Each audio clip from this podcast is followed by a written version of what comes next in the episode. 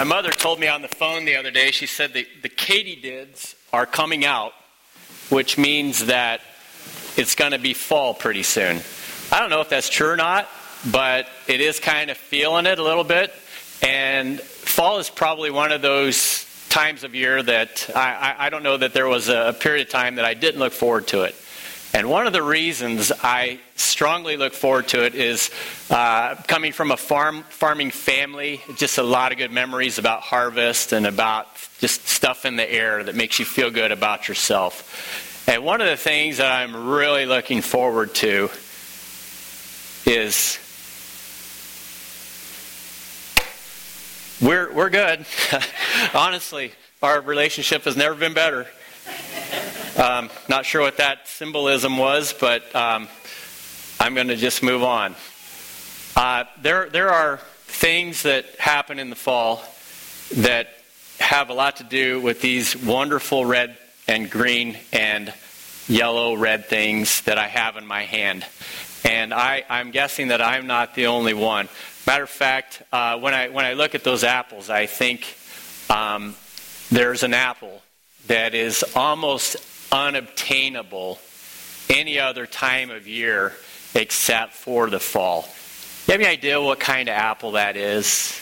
Anybody want to just take a guess? Is there a favorite apple that you look forward to that's seasonal? Honeycrisp. There it is right there. I don't know who the voice was from beyond, but they hit it right on the mark. And in between, you have, of course, these. You guys know what that is? Red Delicious, which is red, but the delicious part, I think personally, is somewhat misleading. It's just a red apple.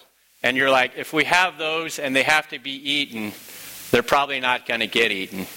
And then, at least in our house, now maybe we have Red Delicious fans in here, but um, it just doesn't have, well, it just doesn't have the compelling features that Apple should have. The Red Delicious actually came about through some selective breeding that happened in the late 1800s. And the whole design was to take a popular apple called the Ben Davis, which none of us had probably ever heard of. Uh, but the Ben Davis was good for one thing, and that is getting from point A to point B and still looking like an apple. And that's about as good as it got. But somewhere along the way, a person decided that if you, if you breed two apple uh, varieties together, which each of those varieties would be called a cultivar. If you bred those cultivars together, you could come up with something that they described as a, a, a, very fine apple, the Red Delicious, which has a reddish blush and it is very sweet to the taste. Now, somewhere along the railroad tracks between where these things grow and our, our refrigerator or our countertop, the red part remained, but the delicious sweet part seems to have been left on the roadside somewhere. And so I look at this apple and I say, it looks wonderful, but when you kind of get into it a little bit, it's just not that interesting. Probably best just left on the counter for an ornamental thing. And I'm also assuming that if you're a teacher, this is just my thought, and this way my twisted mind works if you're a teacher and your student gives you red delicious, I would be very skeptical about their intentions. It could be that they're trying to get rid of something that their mom said to eat, or it could be a sideways compliment in saying that I gave this for you. And if you're a teacher and you're making demands on your kids that somehow work where it parlays into an apple that comes your way, if it's in season and your student gives you a Honeycrisp, then you know they really like what you're doing. If they give you a Gala, it could just be a substitute saying, well, Honeycrisps aren't in, but I'm giving you a Gala, and what's not to love about the Gala? Honestly. Then there's this one. Are you familiar with this one? Granny Smith. How many of you like Granny Smiths? How many of you like Granny Smiths with caramel and peanut butter and chocolate and on and on? it does have that, that compelling feature in that way.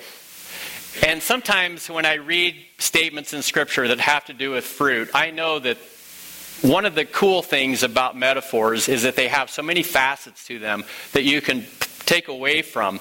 And fruit is no exception.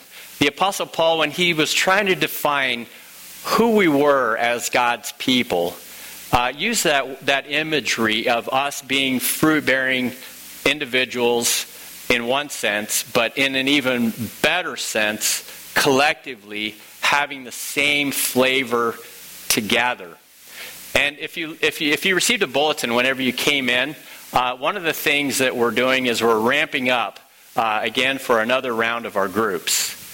And community and people together and people doing the Christian walk together, rubbing shoulders, having conversations, growing through the interactions, and even in some ways having our own shortcomings brought to the surface conversationally, only to realize I need to step up my game.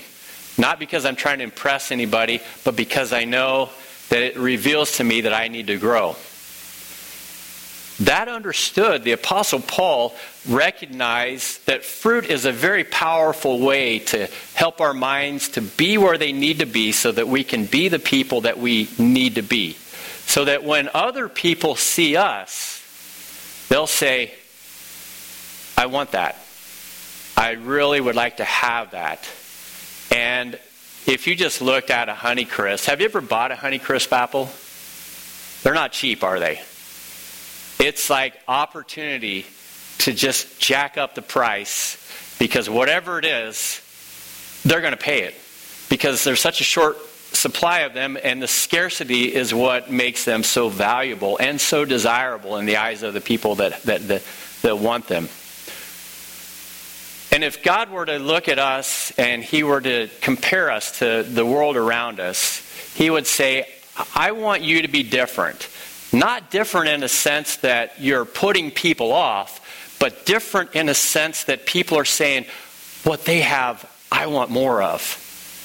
And there's something about flavor, there's something about color, there's something about texture and quality and characteristics that go into fruit that God is saying, just like I want my people to be.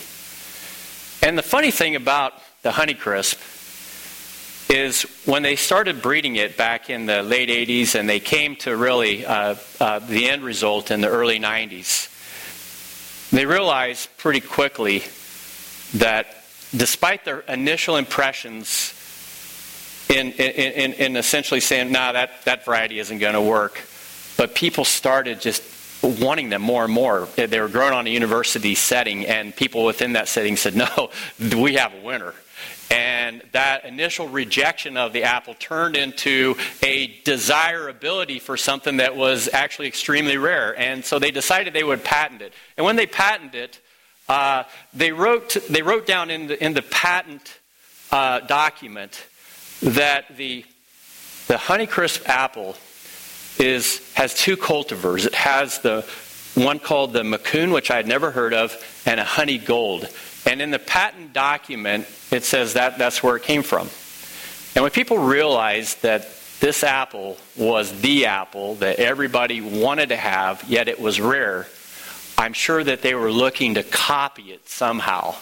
But the interesting thing was, when geneticists looked at the Honeycrisp apple in, in 2008 and they, and they tracked the genome on it, they started scratching their heads and they said, you know what? we're not seeing Macoun genes in here, and we're not seeing genes from the honey gold. Matter of fact, what we're finding is that there is a gene in here from the uh, keepsake apple, and the other gene, we have no idea where that's coming from. So there was a lot of misunderstanding out of the gate regarding the origin of the honeycrisp, who the, who the progenitors were that created this desirable fruit. But when people really took a careful look, they discovered it was a little bit of something they never imagined and a little bit of something that to them is still quite mysterious. And I thought, if there was ever an apple from God, it's got to be the Honeycrisp. Now, I know that's probably taking it a little bit too far, but it is a representation of the fact that when you look at something as desirable as that, and you see how it creates a certain behavior, as a pastor, I ask myself, how is it that we could be the honeycrisp to the world when it came to being people that had a certain way of life that was the result of our cultivars, Father, Son, and Holy Spirit, coming into our lives and making us have such a quality and such a flavor to the people around them that they just couldn't couldn't get enough of it. And the apostle Paul knew one thing that in the Old Testament only certain people had the gift of the Holy Spirit. Usually it was prophets and priests and kings and people that made things. Other than that, no one else had the gift of the Holy Spirit. But in the book of Acts, it says in, in Acts 2 that the Holy Spirit is now upon everyone that is part of God's family. And the goal is to just expand that internal presence of God into the lives of as many people as possible. So they can go from one way of life, a life that, well, I think if any of us were honest, we would say, there's a lot about this life that I like, but there's a lot of things about this life that seem broken, that seem like they could be better. There are things about this life that, if only I had a good day like that one good day that I had one day every day. And God recognizes this longing in us to have that good day every day. And so when he enabled the members of his family, that would be us, to have his Holy Spirit, he said, Your days are going to get better. No matter what's happening around you, your days are going to get better because conditions have changed. But the problem that you're going to face is the fact that you live in a world where many people don't believe that where many people subscribe to the rules of the economy that says, if I have enough, I'll be happy.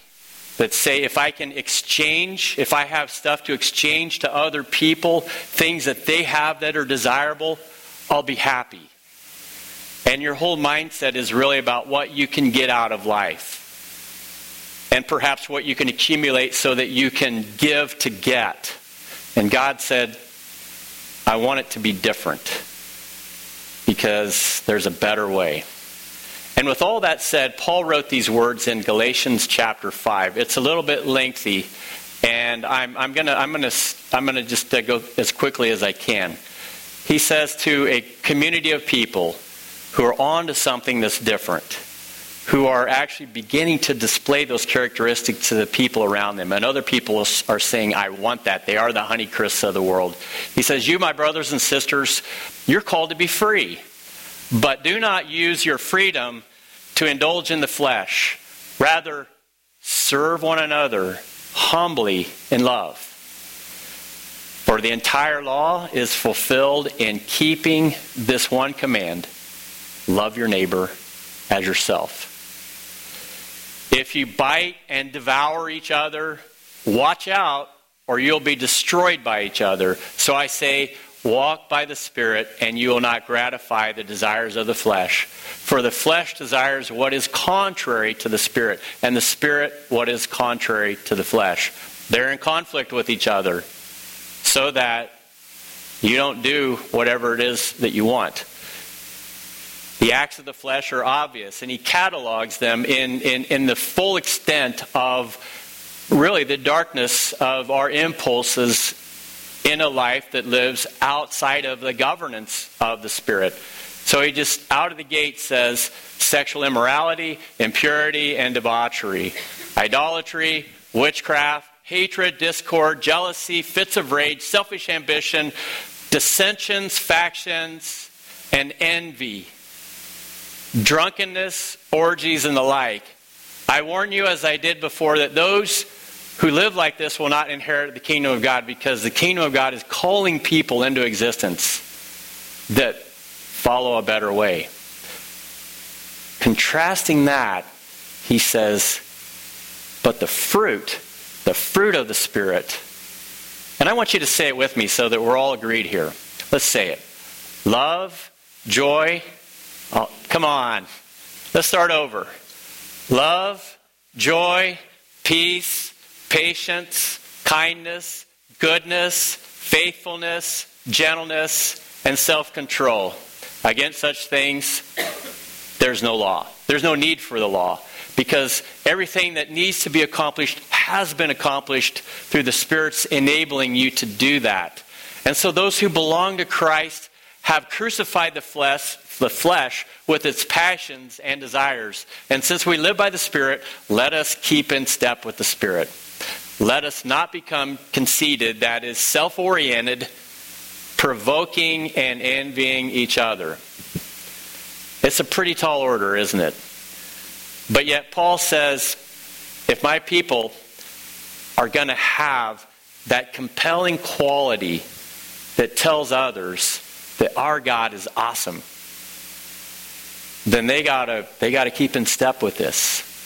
And the thing that I want you to understand is as we look at the fruit of the Spirit, it does make a difference. And I want to just explore what it means for you and I.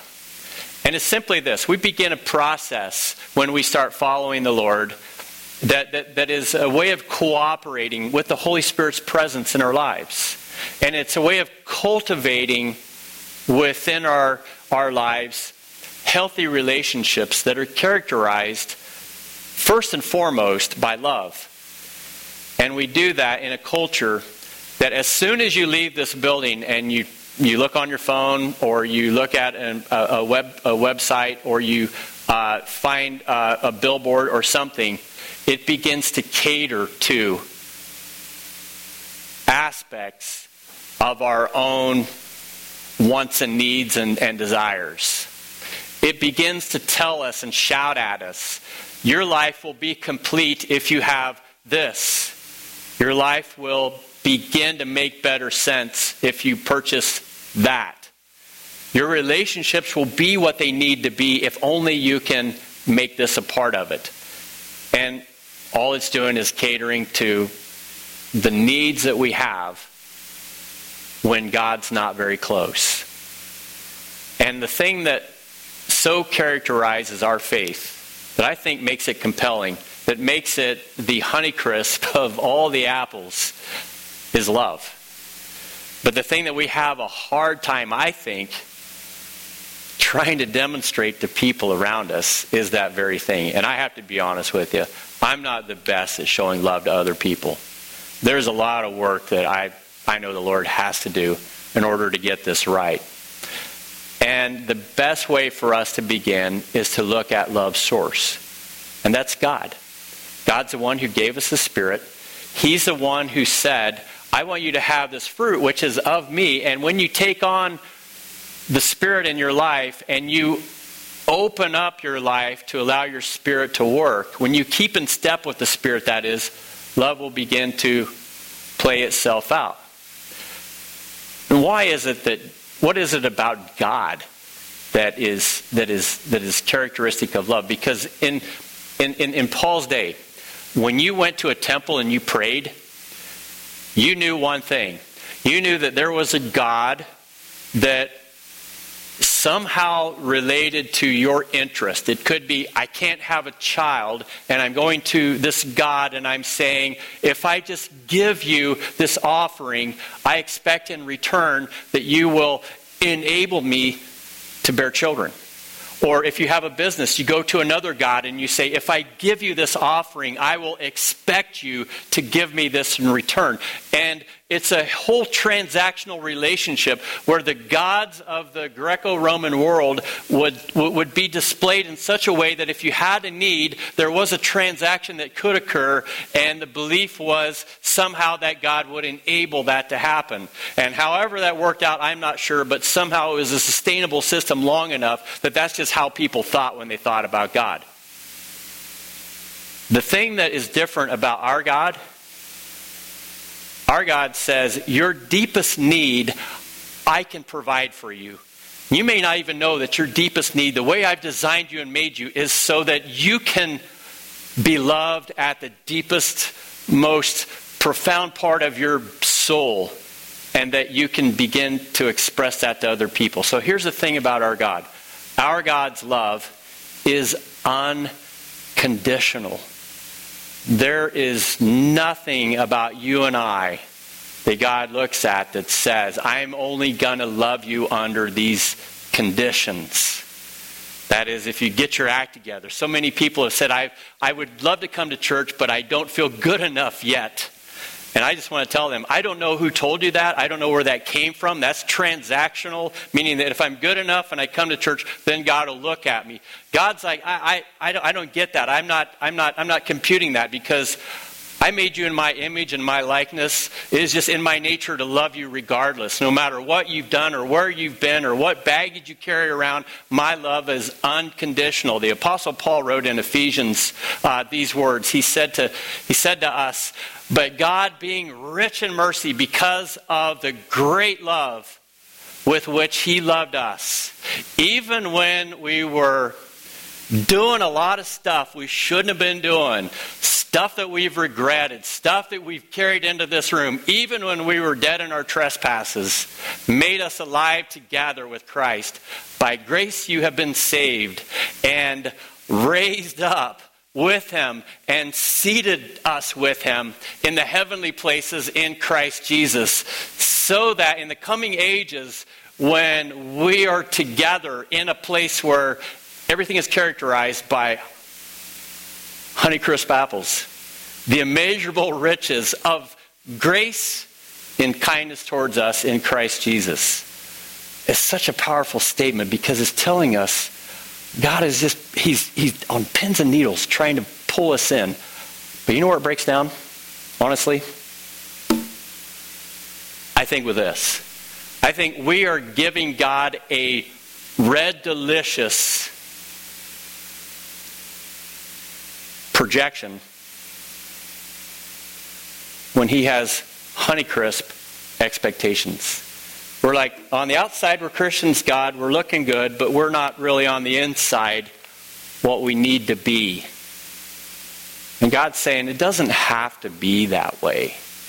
But maybe some of the things we have to call out are the things that contrast to God's love. And that would be this if I just lived life based on my own self interest, if there was no God, I would say if I'm going to love someone, it's going to have to be conditional. They're going to have to bring something back to me that is going to make me satisfied or happy with them in some way. And if they don't, then that love isn't going to flow. This might begin as a kid where a parent says, I will love you if. Or a parent says, I will approve of you if you would be like your brother or you'd be like your sister. And then I'll give you an expression of affection. And then it carries out into our adult lives where we interact with other people and people love us as long as they feel like it. And then when the feelings go away and the hard work of relationships set in, then it's like, well, you know what? Grass is always greener. I'm going to go over to the other side. And that kind of love is so destabilizing that one of the reasons why I think community here is such a it's been such a thing that people have responded. I think a lot of people have gone through divorce. A lot of people have experienced the after effects, the fallouts of it, and have even brought it into their adult life. And they're asking themselves questions Is red delicious all that there is when it comes to relationships? Or is there a more compelling, is there a better way? Is there a way that I can be loved unconditionally and maybe I can even learn to love other people unconditionally. Or is it just the way the world is? As long as it works for me, then we're good. But here's the thing about our God He not He loves us unconditionally, He loves us sacrificially. His biggest gesture of affection to us, as we all know, or perhaps hopefully we're aware of, and if not, we will by the end of the sermon, is that when there was a bloodstained cross 2,000 years ago with the, with the arms and legs and body uh, the very Son of God Himself stretched out on it. It was God's way of saying, I've not only come into your world to identify with your situation so that I can, I can tell you, I get it. But not only that, I've allowed myself to be unjustly brought to this place where I'm excruciatingly uh, enduring a, a, a, a sentence that is from the result of a crime that is not my doing. And so, laden in all of that is God's way of saying to you and I, that is how much I get your struggle. And that is what I've had to do to rescue you out of that existence that says, man, there's got to be a better way. And God sacrificed for us. And I know He would do it again and again and again because He loves everyone that much. But the problem with you and I is that we don't think that way. We don't think about sacrificing something for someone and not getting anything in return. God knew that I, his son could die on the cross and no one would perhaps decide to take the invitation. But I think he also knew that at the deepest level of our existence, we crave that kind of sacrifice. But we live in a world that says only sacrifice if it's, if it's beneficial. If there is something that you can do to show an expression of love to someone else, you need to do sort of a, you need to do sort of a cost analysis on that. Is it gonna is it gonna pay off? Is that relationship, are you to get out of it what you're planning to put into it? Are you to get out of that time that you spend with a person that you're trying to help out, is there something that you're to get in return? Are you to spend time with people from a, another language, another nationality, another economic class? If you know that it's going to cost you more than you're going to benefit from it? And I would say if God's not in the picture, there's honestly no reason to do that. But if God is in the picture, then it's another way of saying, God did it for me. I am more than happy to pay it forward into your life. And here's the third thing about our God. Um, well, I want to I want to sh- show a scripture real quickly, and it's from Luke six. And Jesus just hits it right on the head where he tells us, and if you do good to those who do good for you, what benefit is that to you? For every for even sinners do the same thing. What's God saying? If you're just going to in a red delicious way behave like everybody else behaves, look good on the outside but not really be that compelling on the inside, what good is that? The thing that's so cool about the Honeycrisp is that it has this capability of not only when I see them, they're always very shiny and they've got this bold coloration to them, and they're, they're, they're very compelling. And when you, when you bite into a Honeycrisp, you have this explosion of flavor in your mouth that's a mixture of sweetness and tartness. And the cells actually in these apples have been, have been genetically um, characterized in such a way that they're larger, meaning that they're just juicy apples. So on every front, they're completely and totally satisfying. They say to the person that's given the privilege of enjoying this, that, that apple, that that was very worthwhile. That was worth the wait. And Jesus says when people see you, they need to see that the weight that they've had, the struggle that they've had, the searching that they've done, well, the satisfaction that can come in being connected to God through a community of people that love Him in the way that He loved them first, that love other people in a way that God loved them as well. That community of people, God says, those are the people that I want. Here's the last thing. I've got to, I've got to wind this down real quickly. God's love is continual. It doesn't end. Some of you may have come in here and said, I don't know that God loves me. He used to love me, but I'm not feeling it like I used to. But we may even have our moments or our seasons. And I've had those seasons where I'm like, God, I'm just not really sure where you're at. But then God said, No, I'm, I, am i am here. It's just a season. You got to trust me. Because what Paul wrote in Romans 8 was a way of encouraging those of us who have gone through those seasons. And he says, For I'm convinced that neither death nor life, angels nor demons, neither the present nor the future, nor any powers, neither height nor depth, nor anything else in all of creation will be able to separate us from the love of God that is in Christ Jesus our Lord. And what God is saying, can I hear an amen? All right. Not, not you guys, I was talking to Susan. But you know what? Can I hear an amen? Very good. For culturally different people. When God gave us that awesome expression of time and space and energy and attention, He said, none of those things separate us from the love of God.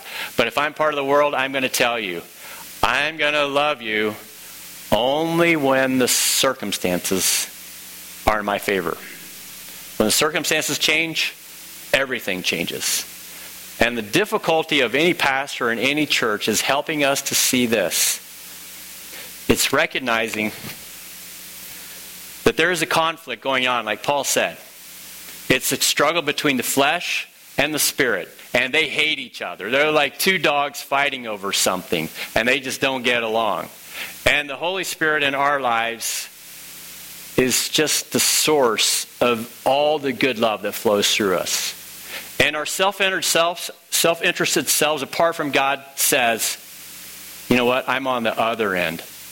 And my question for each of you in this room is there's a line in between the two, and it's a continuum. And I think if we're honest, we would say, yeah, maybe it's 60 40, that I'm unconditionally loving other people, but 40% of the time it's conditional. And God may be saying, I want you to move it over because I want people, when they see you, to see me. And maybe you're saying, yeah, the love that I have for other people, certainly my family, it's sacrificial and my close friends, but beyond that, not so sure. And you may be saying, at other times, I'm only loving people because it's at my benefit. And the question is, where are you at on that continuum? And then the third one is, maybe, just maybe, whenever I'm around people and and I see that it's going well, I'm going to love them as long as it works. But then there's a part of me that says, no, I'm committed to the very end in that relationship. And if you're a part of a church, all three of these on the right are who we are supposed to be. Why is that? For this reason. When we are that and we are that flavor, know what that is right there? That's a seed. You know what that seed does? It goes into the ground, it grows, and it produces more fruit. The only way that that seed can get out of there is to take a bite. Of course, I have some dental issues, so I'm not going to take a bite. Well, I can, yeah, I'll do it this way. But you know what? Mom always said, don't eat with your mouth full or don't speak with your mouth open or something. Something like that. I'm still working on it. She's listening to this. She'll set me straight on it. But that seed right there, that's what God's wanting to do. He's wanting to reproduce out of us something that is going to reproduce itself over and over and over again. It's just the byproduct of the whole experience. But it's probably better to say it's the goal. The goal is to be compelling enough that people say, I want that. And then when they have that, for other people to say, because now it's starting to take root in their lives, for other people to say, I also want that. And there's nothing more cool than having that and then having family members and friends start to see it too and them, and them saying, I want that. Now the question is, Are you still in red delicious land? And if you are, nobody's saying, I want what you have. But if you're in Honeycrisp land, people are saying, I really want what you have because I can see the love and the joy and the peace and everything else because something is at work in you that's definitely rare. It's above average. And I don't think, if we had it, people could get enough of it. Would we just take this time and sort that out in our own minds? Maybe we need to ask some questions of ourselves. How much am I conditioning my love for other people? How much am I looking at other people and thinking, I'm only connected to them because they're the right people in the right network, will do the right things for me? I'm only with them because of what I can get out of it. Or maybe I've shut people out because they're not quite up to speed. Maybe the last question I need to have for myself is Am I willing to go the long haul in my relationship with people that aren't quite there yet? That require a lot of patience, that need to see repeatedly the good stuff in order for them to take hold of it themselves.